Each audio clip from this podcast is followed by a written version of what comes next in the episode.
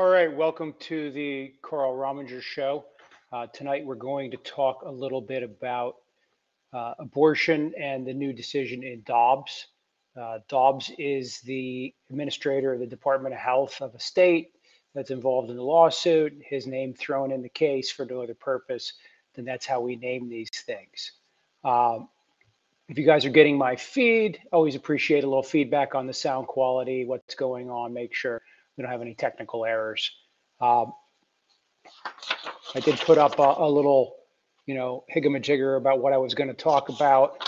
Uh, I will try to stick to that. So just to give you the agenda for tonight's show, um, I'm going to talk to you about the law itself, how it came to be, and and how we got to where we're at. Uh, so we're talking about the Dobbs decision by the United States Supreme Court a few days ago. I think that was Friday, actually. Uh, saying that there is no constitutional right to an abortion, and that as such, uh, you shouldn't expect that a state would be required to allow abortion under a particular circumstance. So essentially, what they did was defederalize. Thanks, Charles. Uh, they defederalized the issue, uh, which is essentially pushed it back to the states. So, at one level, it is very true that no one made abortion uh, illegal in the United States. Uh, I'm frozen, John. Uh, I hope I'm not, but if I am, uh, uh, let me know. Um, I'm getting a few people saying it's good. Somebody saying it's frozen. Could just be you, John. I'm not sure, but keep me posted. I, I don't want to uh, belabor the point, but where we're at here, um, well, the federal government is basically backing out of abortion through the Supreme Court and saying we're not going to participate or be part of the abortion controversy. Uh, we're going to push that to the states, which is overturning Roe v. Wade, right? Which was the case from about 50 years ago uh, that said, uh, thanks, John, that says you should uh, not regulate abortion in following circumstances, et cetera, et cetera. And then Roe set up the, the, the regime that we had. Casey came along years later and sort of punted. Uh, and, and the court now in Dobbs is very critical of Casey. Um, and so people will say to you, don't worry, uh, there'll still be abortions. You can still go to a state where it's friendly if you want. Just you know, pack it out and go somewhere else. Uh, so I'm going to play for you a clip of the gubernatorial candidate here in Pennsylvania. Uh, I hope you guys can hear this. Um, so I'll let him talk. That baby deserves a right to life, whether it is conceived in incest or rape, or whether there's, there's concern. Uh, not sure how great the sound quality on that is, but Doug Mastriano, who's a Republican running, and in this state, a Republican or a Democrat can win governor very easily. Uh, he has said he was asked by a reporter, "What about the life of a woman?" Um, and things like rape and incest, and he goes through a pretty long-winded answer. But if you pay attention in there, he says, "Hey, that's a life, and uh, we don't give consideration for the other life." So if you think um, if you think I'm crazy somehow, uh, that this is going to uh, uh, be an issue that abortion couldn't be absolutely banned with no exception for the life of a woman, uh, that's probably a false pretext. We will find states that do. Uh, Travis wants to know uh, if this is paying for my restitution. And you guys know I don't hide anything. you guys know my history. And the answer is Travis, this show currently doesn't pay Carl anything. So no, it's not paying for my restitution. Uh, my job is, but uh, you know, if you want to donate some money, let me know, and I will pass it on directly if you think that I should be compensated for this. Um, and at some point, if I had enough listeners that the pillow guy uh, wanted to, you know, have me hawk pillows, or or maybe I could do vitamins for somebody, uh, you know, we'll go there. Um, but what what I want you to be thinking about uh, is where we're really at right now. Okay, and where we're really at. I'm going to throw the chat up here so we can start to see the chat overlay a little bit. Um, where, where, we're really at with the abortion issue right now. So, I, I I do believe that there will be states that criminalize this. So I prepared, you know, usually I kind of wing this show, right? So I prepared a little bit of material and I put some up for you guys to look at on Facebook earlier. It's on my personal page um, if you want to see it. Um, a conspiracy occurs when two or more people agree to commit an illegal act and take some step towards its completion. Conspiracy is an inchoate or inchoate, how you like to say it, crime, which does not require that the illegal act actually have been completed. For instance, a group of individuals can be convicted of conspiracy to commit burglary even if the actual burglary never happens.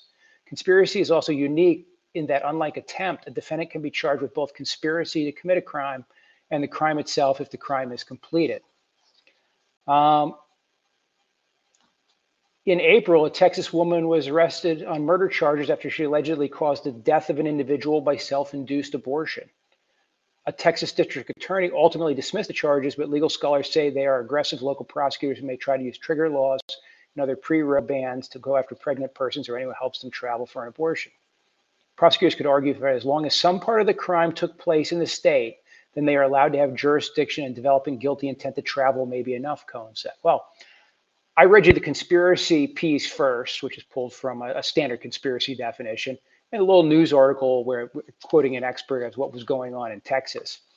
Um, a conspiracy is just that, an agreement. So imagine a, and again, I, I just want to be really clear here. If some of you that are listening are pro abortion, some of you listening are pro life or pro choice or pro death or don't care about the life of a mother or think the life of a mother are really important. We're not making those judgments here right now.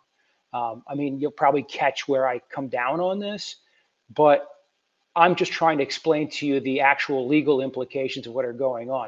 And we're going to talk about the case in a minute more in, in, in of itself, how they got where they got. I think this is why it's so important to understand.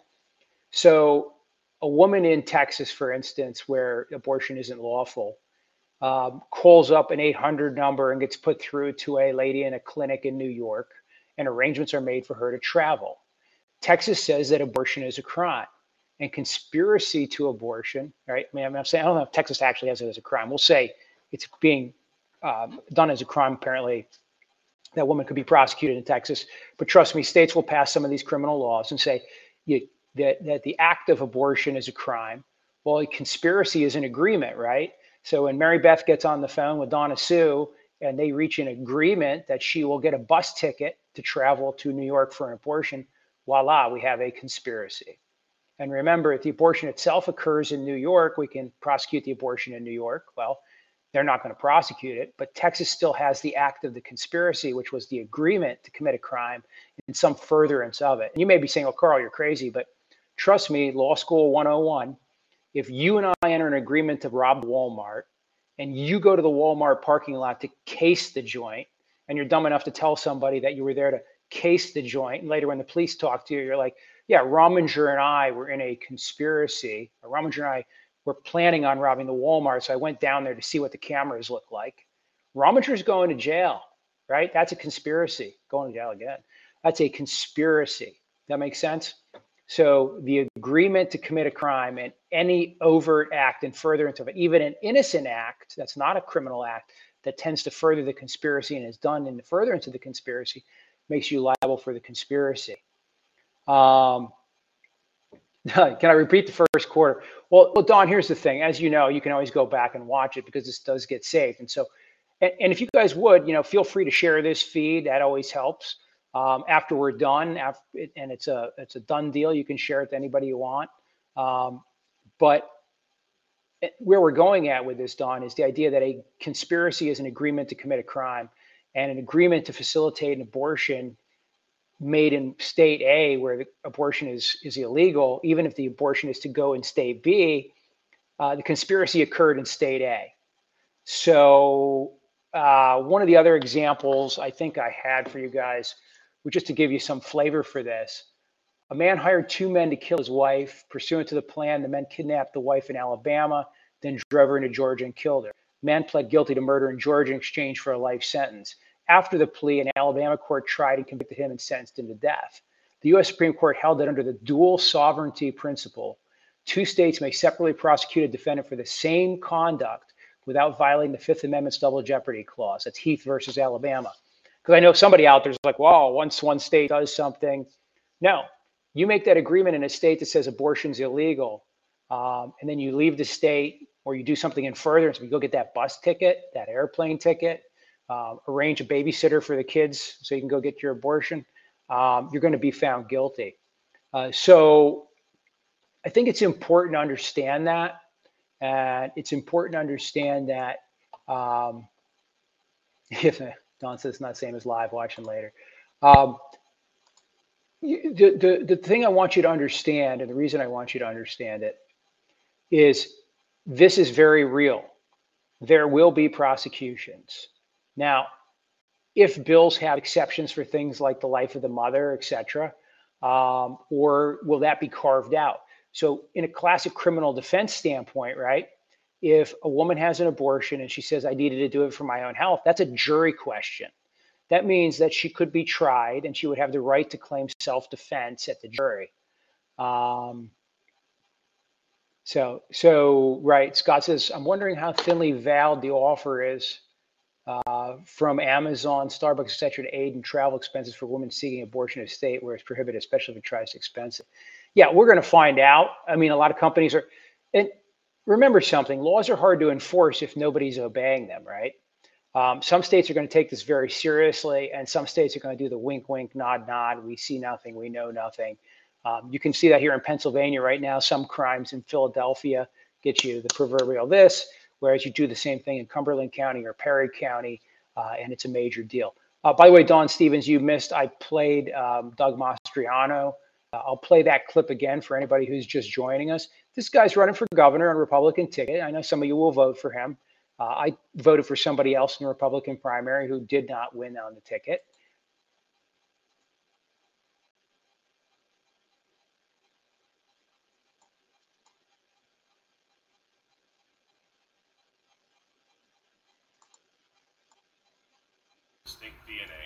I'm not sure if that the sound is playing on that or not. Let's see. 73 when Roe v.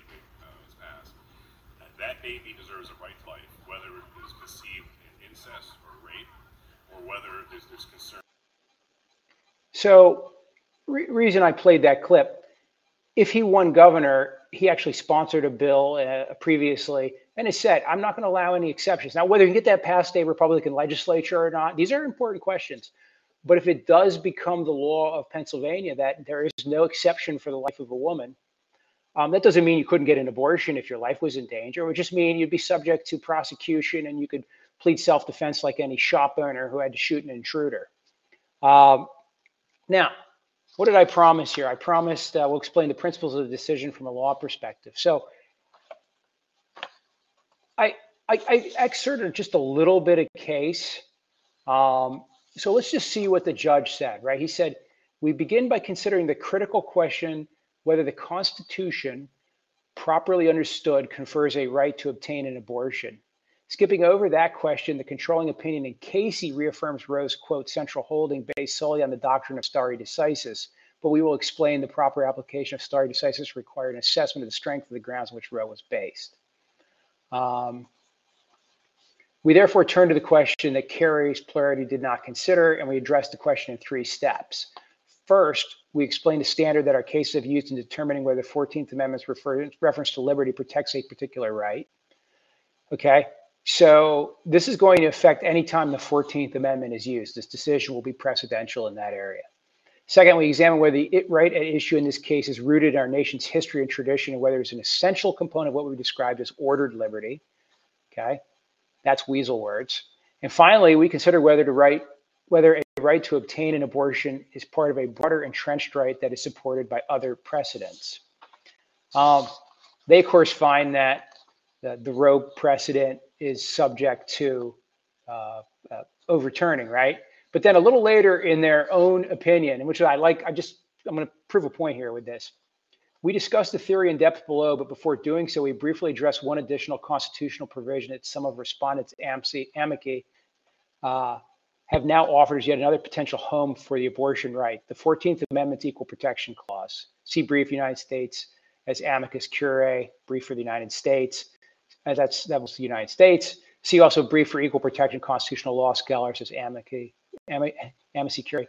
Neither Roe nor Casey saw fit to invoke this theory and it is squarely foreclosed by our precedents, which establish that a state's regulation of abortion is not a sex based classification and is thus not subject to heightened scrutiny that applies to such classifications. Um, notice that the judge, in throwing out the Roe precedent, right, as not valid precedent, says, hey, we've got other precedents that mean that the this novel argument about equal protection, uh, we already answered that, and we, we, we've got precedent on that. And that's why I want you guys to understand something. No matter what they tell you, right? And I say they, I mean like civics class or whatever, law is nothing more than words. And so I can be a judge and, in the same opinion, claim the strength of precedent doesn't allow me to explore another legal theory while shooting down the precedent that's in front of me that stood before that I even testified in Congress that I would probably uphold or at least with strong precedent. Um, and I don't think that's good news. It's not good news, but it's it's the way it's been. In fact, they go on to say the regulation of a medical procedure that only one sex can undergo does not trigger heightened constitutional scrutiny unless the regulation is a mere pretext designed to effect an invidious discrimination against members of one sex or the other. Um, accordingly, laws regulating or prohibiting abortion are not subject to heightened scrutiny. Okay? Rather, they're governed by the same standard of review as other health and safety measures. So, one thing that a lot of people don't realize is the state, and we're not talking abortion now, we just talk other areas of law, the state has extreme control over your body uh, extreme control over what substances you can ingest, all kinds of things, right? Um, they're trying to regulate, you know, sugary sodas. Uh, that didn't go over really well with the public, right? Uh, and for whatever reason, it's been hard for governments to convince the public that they should be allowed to regulate how much sugar we put into us, although they do in other ways. Um, but when it comes to a woman's body, the, the body politic, no pun intended, has accepted more or less a lot of regulation in that area. But when it comes to medical procedures, you have no right to them, basically. Yeah, I mean, you have some right to them, right? But highly regulated by the states. Health, welfare, and safety, those are the province of the states. They have extreme control in that area. That is one of the problems with a decision like this because it starts to peel back uh, a fiction that has been created over the years that the state doesn't have all this control over you. Um, if you'd ever been in prison, for instance, you would realize how much control the state has over your body, and figure out the physical placement of your body, the schedule for your body, what your body gets to ingest, uh, even if your body's allowed to use a bathroom. Well, some people comfort themselves with this fiction that that only applies to prisoners, that the government's power only applies in special circumstances, that doesn't apply to them. Uh, well, guess what? That's not really technically true. Technically, the king, the state, has great control over you, only subject to uh, the prohibitions against federal government. Okay. So, uh, Carrie, I don't know which constitutional amendment PA is passing. I'll be honest with you. I, I haven't stayed up on that. Um, so I'd have to look into that so we can address that. But it's hard for me to research and address at the same time on this show, unfortunately. Um, if I had a break, you know, like a little interlude, if I could get the My Pillow guy to run some ads on here, uh, hint, hint. Uh, I think he's busy solving all the voter fraud in the world right now. Well, that's a topic for another day. So, reason reason I was citing some of this material though to you is to remind you that. So now, here's the other big whammy because let's talk about what this decision actually does. What they did, they said in this decision is, and I'm, I'm not going to go into the legalese detail. We can do that. And you guys want to chat me up on that, or if we want to do another show on legalese detail, we can. But basically, they said, hey, there's no right of liberty or privacy as such that we found in Roe because, well, that was all sort of made up, and the Roe precedent doesn't carry a lot of weight. And so we're overturning it because it just never should have been. All right.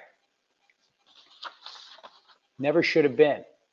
So Justice Clarence Thomas, now people say, don't worry, Carl. This isn't really a huge change. All this did is push this back to the states. We're just sending it back to the states. It's not really a big change. Okay. Well, some people wonder if you get rid of this right, what other rights can you get rid of? Well, fortunately, Clarence Thomas um, decided to sort of uh, throw it right out there. And he said, oh, let me get the exact quote that the justices, quote, should reconsider all of this court's substantive due process precedents, including Griswold, Lawrence, and Obergefell. Um, Obergefell. Obergefell was same sex marriage. Uh, Lawrence was the sodomy case from Texas that said you can't criminalize sodomy. So if people want to commit so- sodomy, they may commit sodomy. Um, and remember, by the way, many of you have committed sodomy because the legal definition of sodomy is per os, os, or anus. Uh, and the os is the opposite side of the anus. So uh, my favorite little thing to remind you is uh, the next time you have oral sex, you are in fact committing legal sodomy. Uh, so, should you allow the state to regulate that? Uh, you, if you say, "Oh, I don't care what those gay guys can do," I really don't care because you know, all right, all right, champ. Uh, and Griswold is contraception.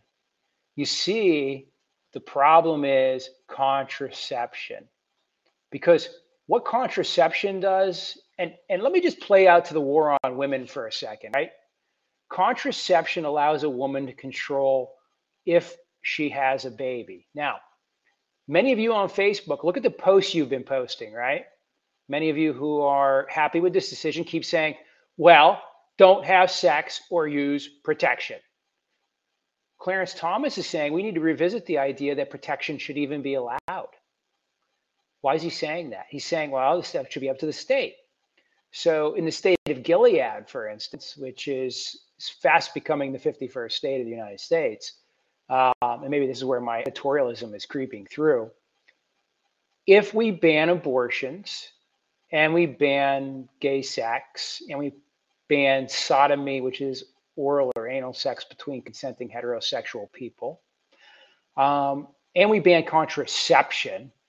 So if my wife and I, and my imaginary wife, right? I actually have a wife, but my imaginary wife and I decide that we don't want to procreate, uh, we will use contraception. But when we go to the pharmacy, we learn that new rule, thanks to Clarence Thomas and Doug Mastriano, um, contraception has been banned because God doesn't want me using contraception, or it, it, depopulates the earth, or every sperm is sacred, as Monty Python once said. Um, if that's the case, then I say to my wife, "Well, I'll tell you what, honey. Let's just well, we won't have sex. We will, you know, go the alternate route, right? We'll go the alternate route. All right, we'll go the alternate route. Oh, no, we can't do that. That's illegal too. What we do in our bedroom, the state has a very strong interest in that. So I guess if we're going to have sex and we can't use contraception and we can't do anything but intercourse because otherwise it's a crime, um, we and we can't abort, we'll have a baby. Great, hooray! Or we just can't have sex. And no freedom says abortion is a whole different issue. I don't know what you're saying by abortion is a whole different issue. Um, are you saying abortion is a whole different issue in the sense that uh, Clarence Thomas didn't say it was a whole different issue? Um, I got Clarence Thomas's quote right here. I got my you know chicken scrawl notes. Clarence Thomas is saying to you that yeah, we should throw out all this stuff because or revisit it because we just threw out Roe because of the idea that substantive due process precedents probably aren't real. That's what the new court is finding, right? So in your in your zealousness to get to the heart of the matter, to stop all abortions in all instances, uh, you are risking contraception and you are risking uh, oral sex and uh, uh other kinds of sex per anus and uh, and same sex marriage. So now, of course, states wouldn't have to make these things illegal, right? So, you know, I guess a bunch of people in the Midwest could finally get all those crazy California people out of their area and, and back to California so that they could keep their homosexuality and their Satanism and things there, right? Uh, but I digress. So the, the reason I'm mentioning how important this decision is, it's a watershed decision. And if it holds, if this court continues on this path, Um, if the court continues on this path, we're not going to see uh, easy resolutions. We're going to see a balkanization of the states, right? And and then I'm going to draw you back. If contraception is illegal in Michigan, um, but legal in Illinois, and I am driving from one state to the other, where do I keep my condoms? Or is it like a handgun? If I pack it the right way, I can carry it with me. Uh, I did get a caller earlier, by the way, who wanted to weigh in on the show. And she said she's a little shy to come on the air. Um, but she wanted to know about the idea of maybe regulating um, sperm. And her, you know, and her thing was like, why, why, if we're so worried about unwanted pregnancies and the termination of abortions, don't we do more to regulate men's sperm? And I thought that was interesting, right? She's basically saying we should require men to you know, take pills that reduce their sperm count or otherwise regulate their their sperm or their fertility, um, and that would solve the problem at its root, and it would be less invasive in men than the whole pregnancy issue is in women. Um, I'm not sure I agree with her, and I don't like the idea because I'm a man, right? And the volatility of my body is very important to me as a man. Um, hope I don't trigger anybody. Uh, most of the guys watching don't care about sex anymore. It's easy to scream abstinence. Um, yeah, you know, the the problem is, and and I have somewhat speciously or maybe tongue in cheek been arguing on Facebook for a while now that we should have mandatory breastfeeding because of this baby formula for shortage. But my theory on that runs like this: if I can require a woman to carry a baby to term, and the government has the right to regulate health, welfare, and safety, as Clarence Thomas uh, and the others have said in this decision, the Dobbs decision, right? Uh, if, if in fact that is what needs to be done and can be done, then I could easily say that baby formula is unreliable, unsafe, not readily available, and therefore, as a matter of uh, public um, importance, we are going to mandate breastfeeding and uh, there will only be exceptions if the woman can't produce milk, at which time we will have a team of wet nurses available. Um, or will allow formula in limited, you know, instances like extreme wealth or uh, uh, access. And we say to the woman, "You must breastfeed." Why can't we? I mean, you'll you all say, "Oh, that's crazy, Carl. That they will never do that." Uh, why? Why? There's no difference. All it takes is a majority of the citizens of a state to decide that their religion requires that women not only carry baby to term, but then breastfeed. It's really simple. It's the same legal logic. You don't have a liberty interest in your body. Now, men should be concerned about this decision too, because if the court peels back the liberty interest in your body, uh, for my tinfoil hat wearing friends, those microchips that they want to implant in you, why can't they implant them in you? How how is that any different? It's no harm to you, right? And if the state has a health, welfare, and safety issue, and you say, oh, about privacy and this sort of thing, well, privacy isn't really an enumerated right in the Constitution.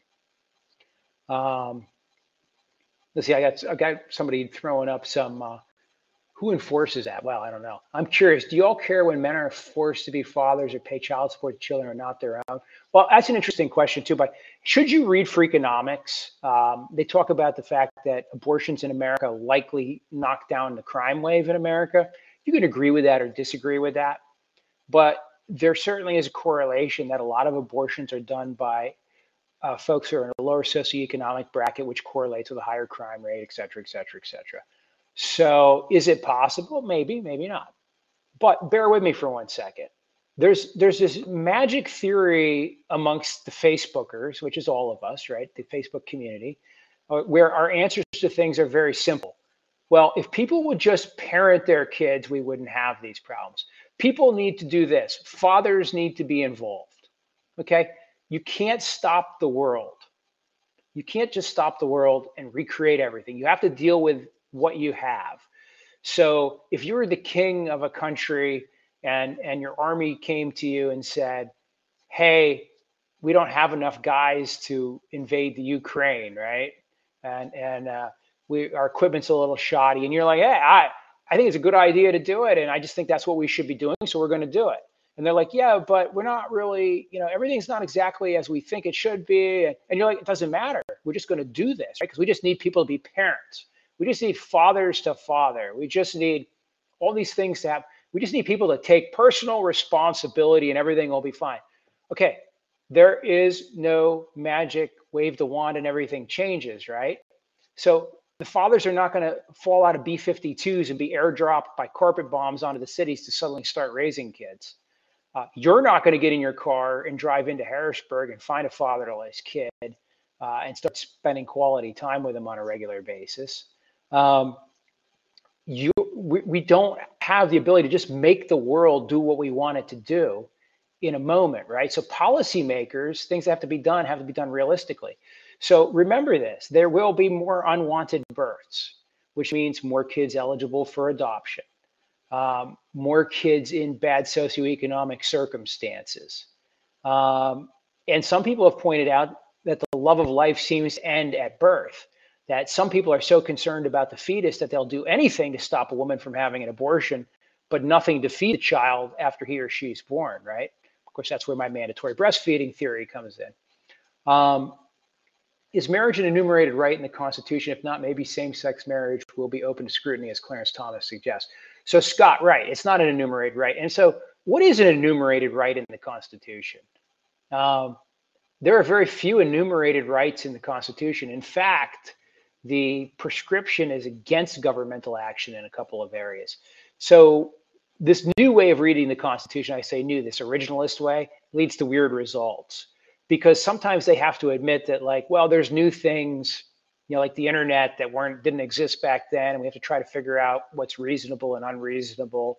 And you know, maybe a thermonuclear weapon is not an arm that a person could bear, um, but maybe a cannon is.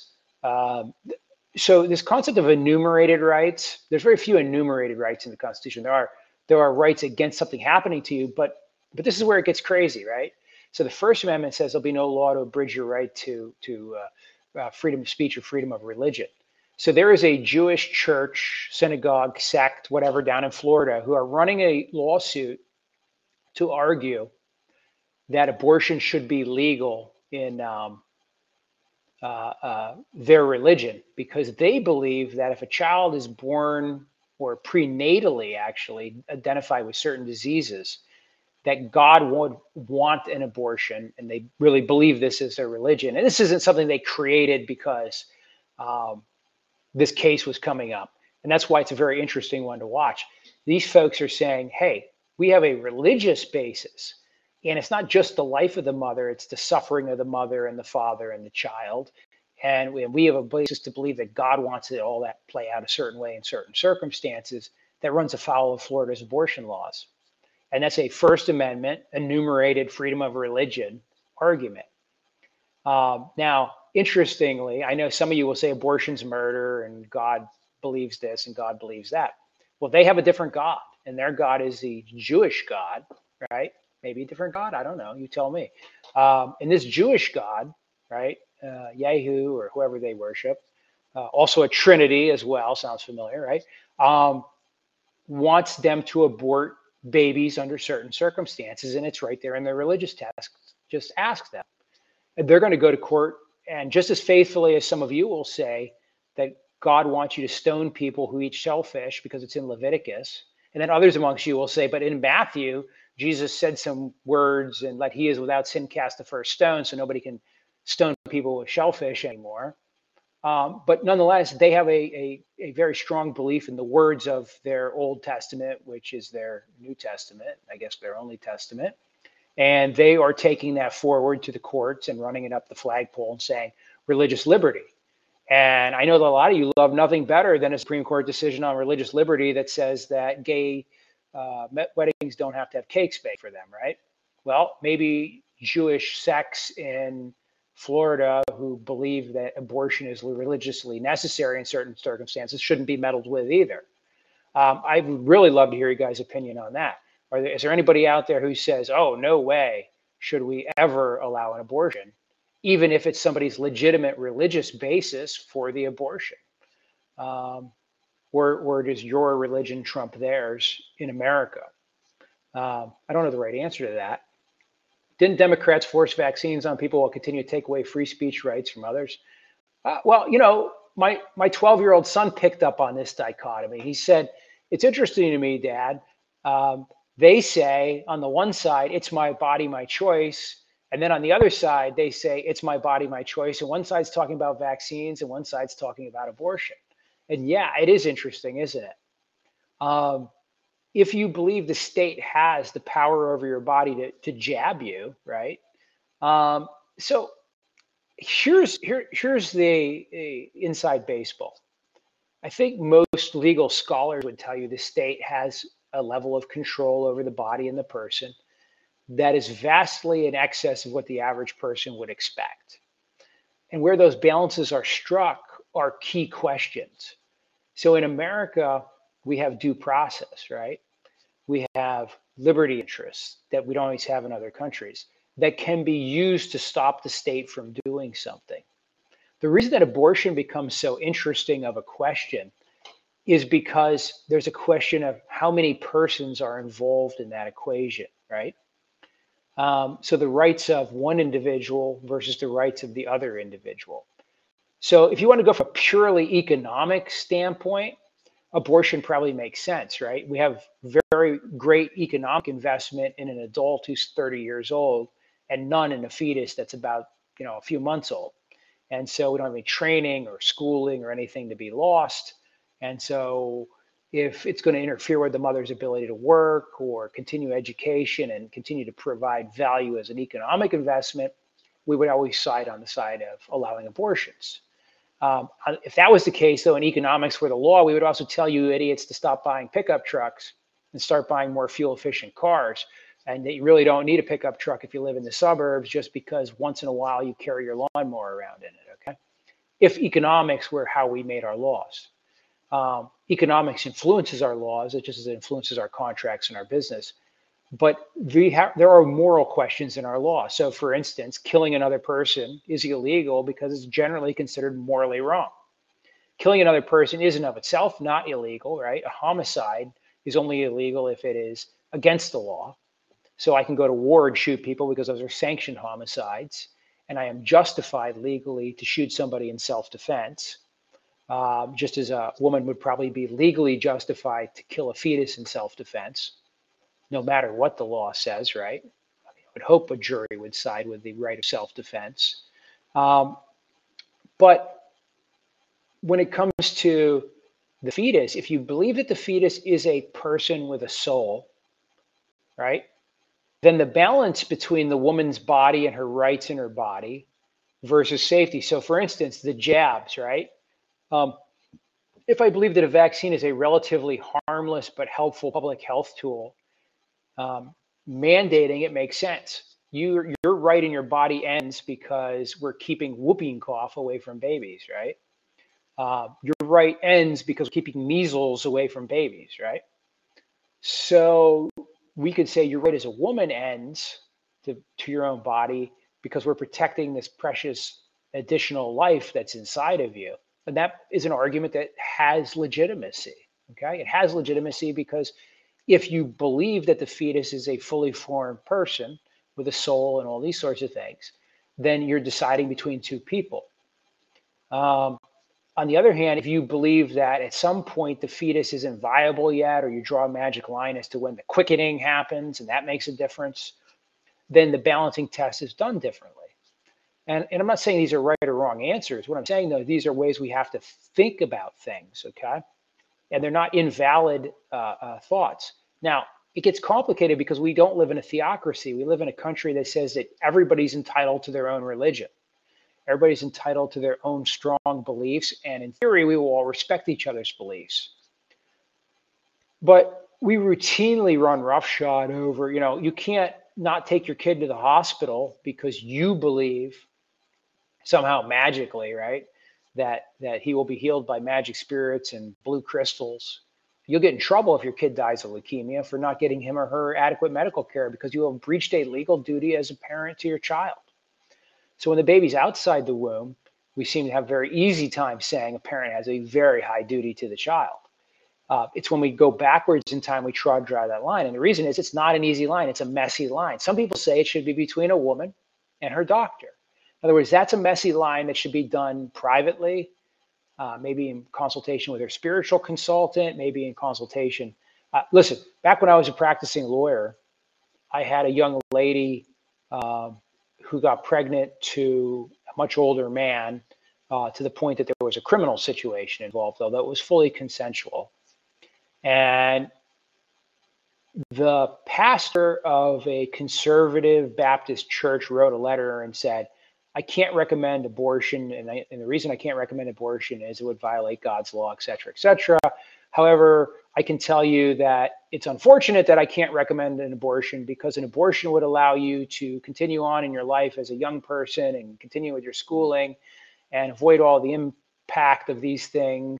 And then he circled back to abortion like five more times in the letter, each time carefully pointing out that he couldn't recommend an abortion, but an abortion would certainly make things a lot better. Um, I read between the lines in that letter uh, and, and found it somewhat humorous because it's an individual who was offering sound guidance to a young woman about the ethical and moral implications and religious implications, but also the practical implications of that decision. And some of you would be horrified to learn that, right? But I know, Don, poor Don. Um, I know for a fact that there are people um, out there, and from, from work that I did in the past, and I'm not going to tell you who they are, and I can't tell you who they are, but there are people who are very religious and very conservative and who would generally say that abortions are not allowed, who did in fact have abortions. Um, and I know from some of the psychiatrist types or psychologist types that are on Facebook, uh, at least one comes to mind where she posted, you know, how many times she talks to people who explain why their abortion was a different abortion. I suspect that a lot more women have had abortions than a lot of people realize. They're not going to like run around and tell you. You know, it's kind of like, uh, and the same thing. Uh, when somebody sees a lawyer for a criminal matter, a potential criminal matter, they don't run around and tell their friends like, "Hey, I went to see a lawyer to see if I was going to get any trouble for this." Um, there's a lot of stuff that happens that you don't know about. But I suspect there's a lot of 40, 50, and 60 year old women uh, who had abortions in their past, never talked about them, never told anybody about them, and who may actually run in a pretty conservative circle. And I'll be curious to see how they vote this fall. Uh, do they come out of the closet a little bit and start to explain how their life was made better by an abortion? Uh, or do they continue to hide because of the moral judgments involved? and I'm not again, I'm not going that this is good or this is bad. Um, I'm saying that it's a very real issue. So there are probably people you know who you would never suspect who had an abortion, and it doesn't make them a bad person, and they're probably not damned to hell. Um, you know, I'm kind of in the George Carlin school of things. God really loves you, but he wants to damn you to hell all the time. I, I don't really buy into that. Um, do I think Hitler's up there strumming harps? Probably not, right? Um, but I wouldn't I wouldn't buy it that way. Um, I think Avery said something here. Let's see. I want to show this comment. Bodily autonomy and the right to an abortion is, is, is a religious belief and tenet of the Satanic Temple, federally recognized religion. Would this throw a wrench into the abortion ban for states? Well, uh, Apple, I actually was talking about that earlier. Um, that Jewish sect in Florida, who also has a well established and maybe more mainstream religion, whatever that means, uh, has certainly done what they can to and bring and bring that very same argument. And and that is, trust me, um, if you want to drive the the religious folks nuts, just bring in another religion because one of the things is, is I, I, I don't understand this, right? But in theory, people are like, well, the only way to heaven is. Um, so I did a show years ago where I filled in for Bob Durgin on WHP 580 at Christmas time. We had a discussion. Um, you know, if Jesus died on the cross and and you lived 500 miles away and you hadn't accepted him as your personal savior, would you go to heaven or not if you died a few days later? Because they didn't have any internet or newspapers, so the news with the good word would spread out. And it was funny because people had all kinds of views, but my favorite was uh, the guy used to call Tony the Catholic, and a Catholic guy from uh, Lancaster used to call on the show regularly as Tony the Catholic and give a Catholic opinion on things. And Tony the Catholic called and said, well, you know, they go to limbo, but then eventually they get to heaven and all this kind of stuff. which okay sounds good. And then some woman calls in and says, "Oh, they're all going to hell, including the Catholic guy." I'm like, "What?" She said, "Well, all Catholics are going to hell. It's obvious they don't really believe in God." Um, and she was a, a, you know a very extreme Protestant. Uh, the religious aspects of this are fascinating because there are legitimate religious arguments um, that can be brought to say, I need to be able to have an abortion under the following circumstances. Uh, we don't always allow religious activities to go. So, you know, if somebody had a legitimate religion that included some aspects of cannibalism or uh, child sacrifice or other things like that, uh, of course, I know some of you are saying, well, they'd have to go through the secret cabal. Um, oh, I got some, I got a nice, uh, uh, wow, you got the chat on screen. Nice. The kid's synth. Uh, I know that kid. Um, he might have been the one I was uh, commenting about earlier. Um, for non-boomers, a radio is a device old folks used to entertain themselves. Yes, that is true.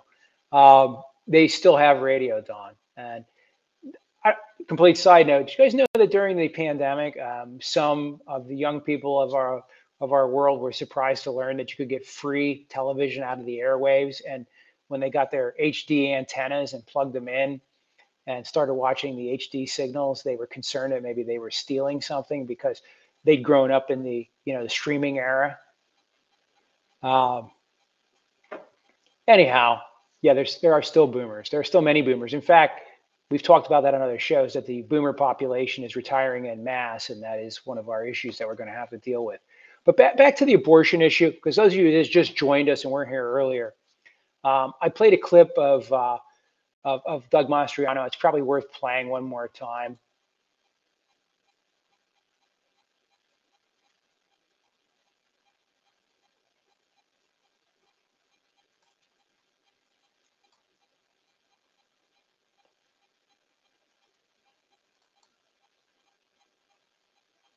Um, he i hope that i hope the sound comes through on that thing. I have no way to tell because i don't have a, a monitor which any of the radio guys would tell you.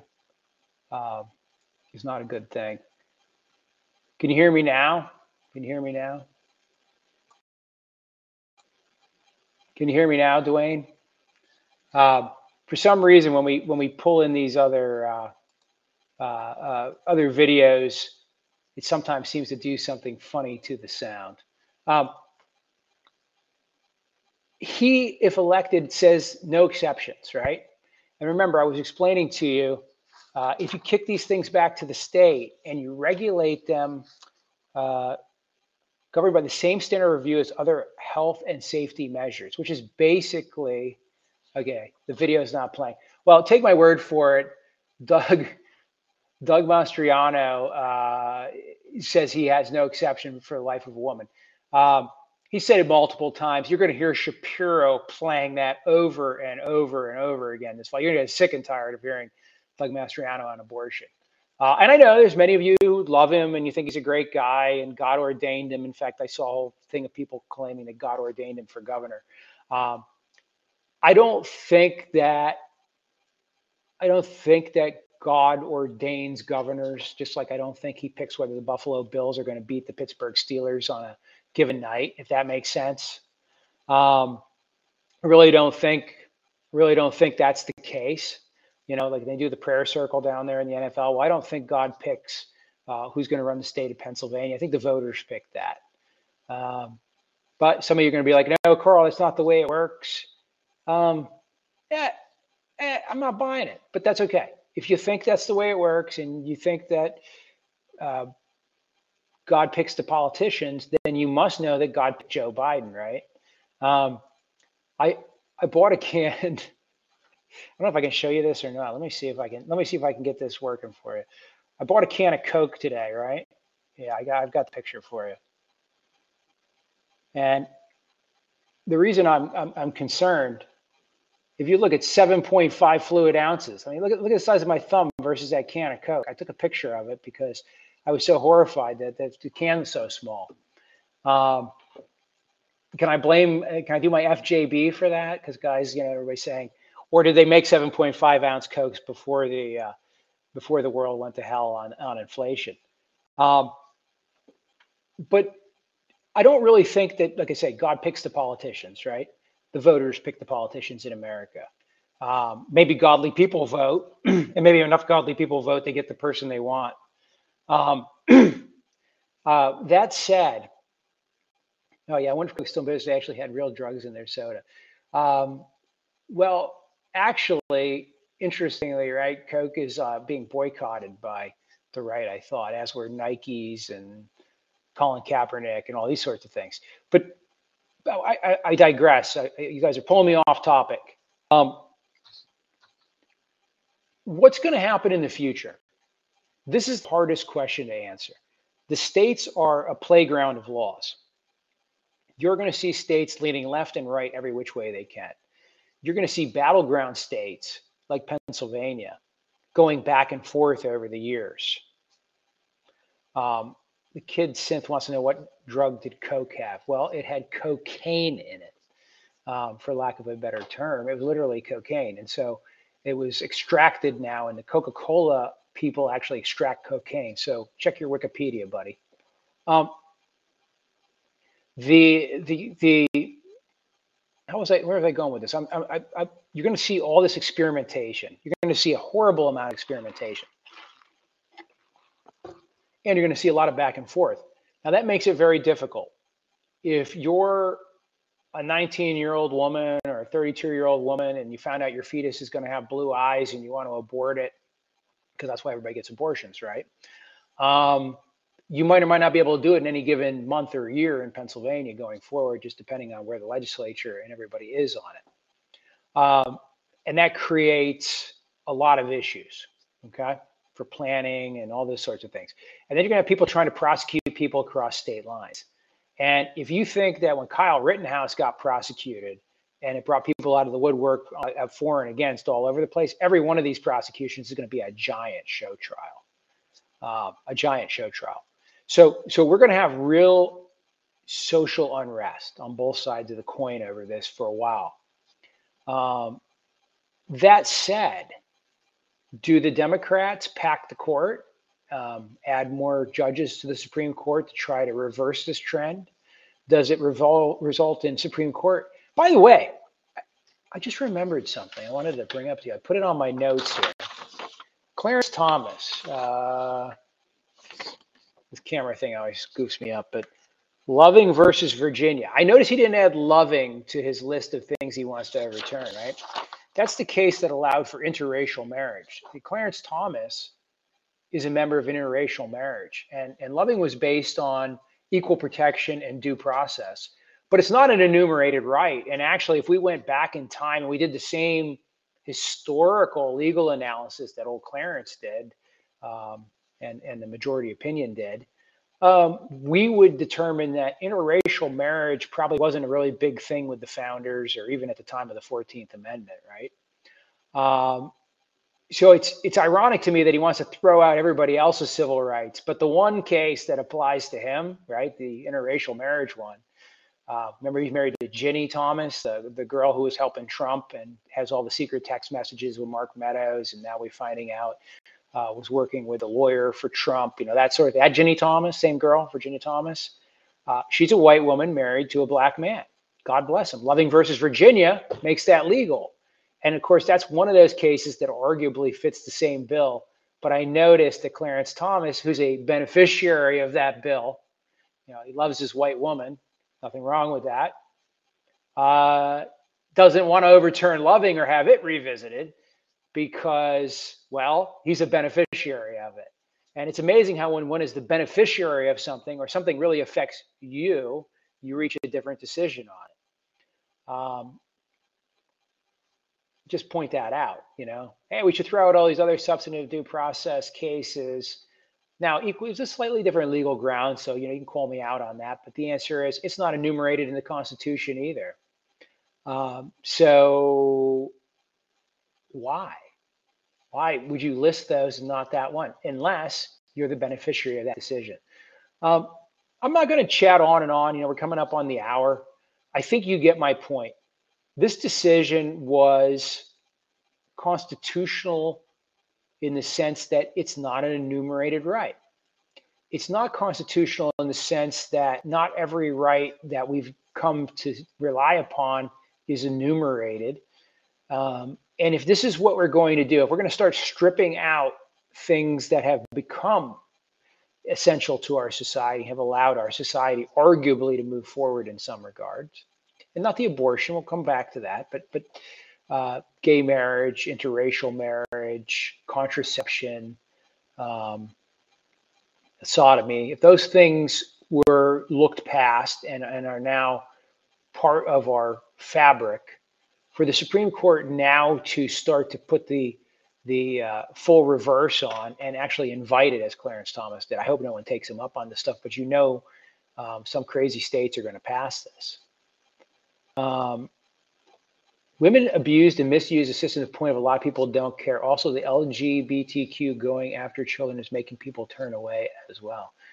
No freedoms. Uh, yeah, I, you, I can see you got a uh, you got a certain viewpoint. I mean, you know, everybody's entitled to their viewpoint, and I appreciate you're listening to my show. So, I mean, right there, you get big thumbs up from me. We don't have viewpoints, but listen to my show.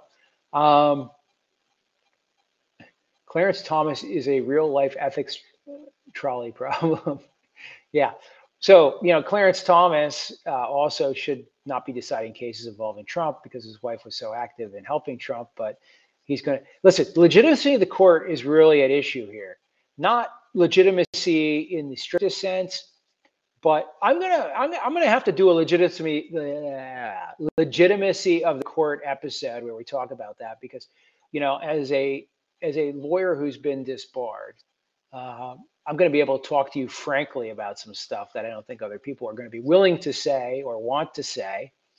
Um, and I can say some things. So we're not going to bring that all out tonight. But l- long story short, I am very disappointed in how this was handled. Now, uh, Roberts basically issued what a concurrence and says we, we could have done this which meaning stop these abortions in this circumstance or allow this one law to stand without overturning the whole apple cart. Um, Roberts may yet get his way. He may yet get his way in that regard, and maybe they will draw back.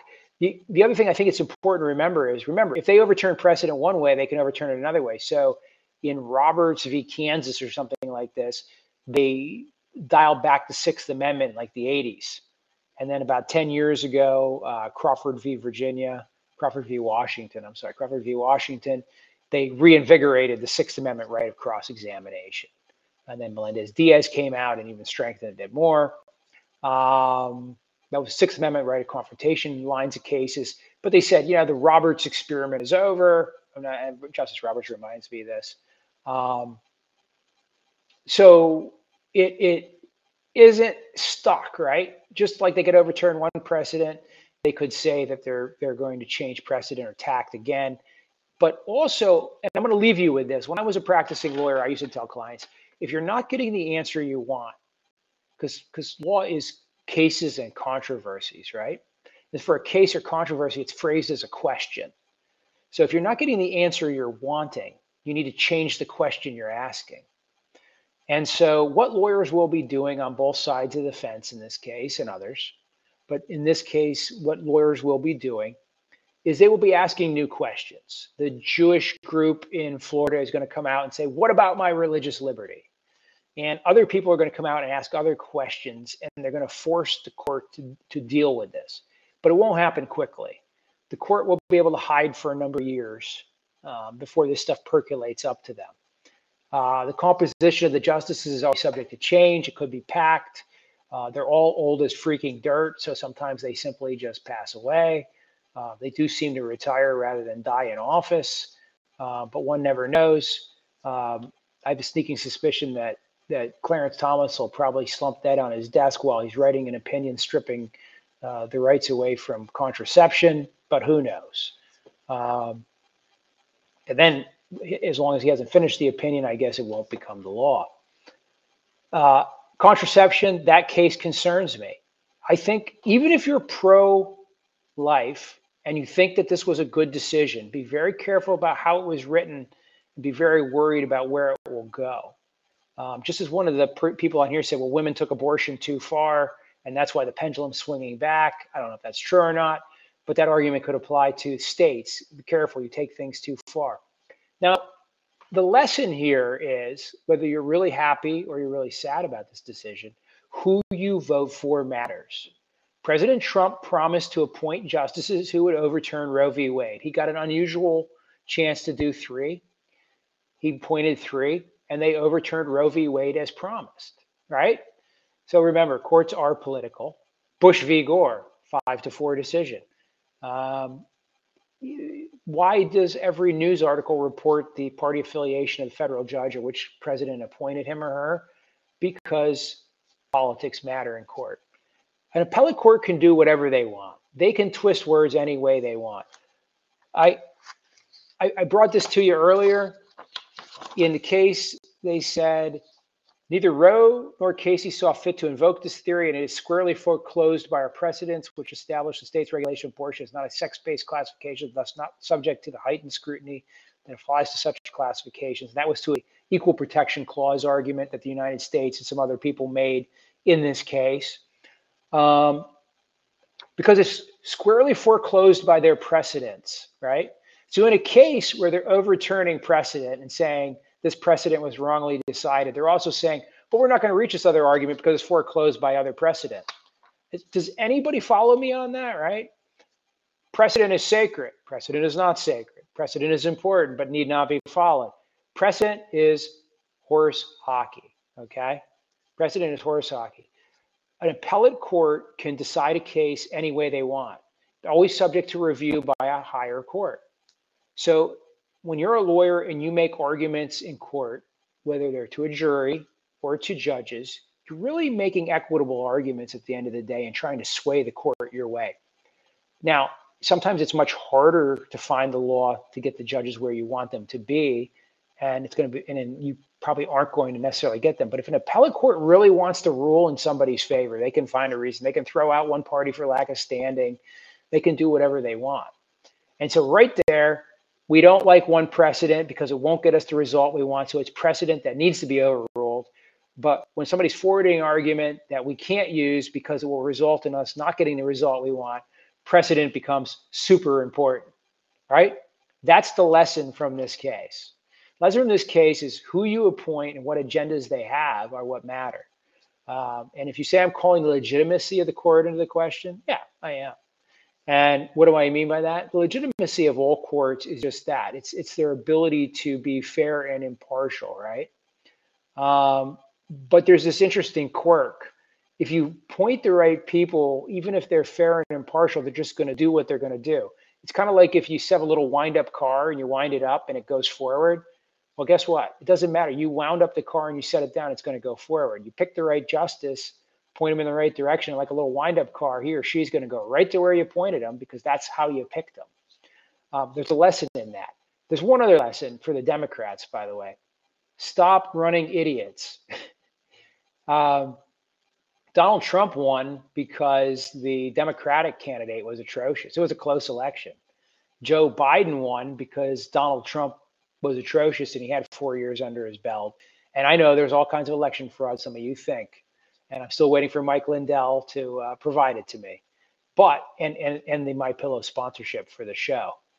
But just remember this, okay? Who you vote for matters. And you can't pick extremists. So just like the Pennsylvania GOP decided to vote for Doug Mastriano and then will claim they can't understand why Shapiro is the governor, Okay, this is all going to happen. We'll, we'll, I'll clip this video in November and show it to you. Doug Mastriano will lose, Shapiro will win, and Republicans will grind and gnash and wail and wonder how it have happened. Uh, he's too extreme for the state. The National Democratic Party has the same problem. They keep picking these liberal wackos, um, or, and or you know, I got Elizabeth Warren, Bernie Sanders, and uh, and Joe. Joe's actually the safest choice of those three, folks. I mean, yeah. Um, you've got to pick moderate candidates with cross appeal to the middle of America. Um, middle America, you know, they don't always like the best food and they don't always have the str- some of the strangest beliefs, but they're us because we're all part of middle America at some level. You know, we all combine to become middle America. Everybody has something in the middle. These candidates need to be picked to run the middle America. So if you're a Democrat, you better start thinking long and hard about getting rid of some of your super leftist litmus tests if you want to have a seat at the table. If you're a Republican, you need to remember the same thing because I assure you, and again, we'll watch in November, it's quite likely, given the economy and Sleepy Joe's performance, that Republicans are going to still do well. But I believe that just like the Wall Street Journal predicted, this is dog catch car scenario. This abortion decision will wake up um, voters and energize people to vote in a way that no one's going to expect. So, what's going to happen this November, by the way, it's going to be a very high election turnout. And I'm going to listen to all you guys go, well, there's no way there could be that many votes, and therefore there must have been voter fraud. High energy elections bring more people out, just like the last one. We're going to have a ton of people out this election, a ton of people out the next one. Um, and we obviously have to be careful that there is not a lot of voter fraud. But I don't think Donald Trump won. Right? Otherwise, the evidence would have come forward already. That we're editorializing, we're off the abortion topic. Um,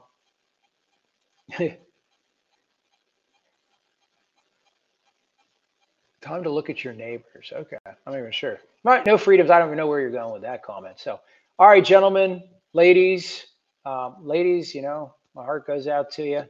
Uh, I will never have to struggle with an abortion. I will never have to wonder, uh, did I make the right choice or not? How did I get into this mess?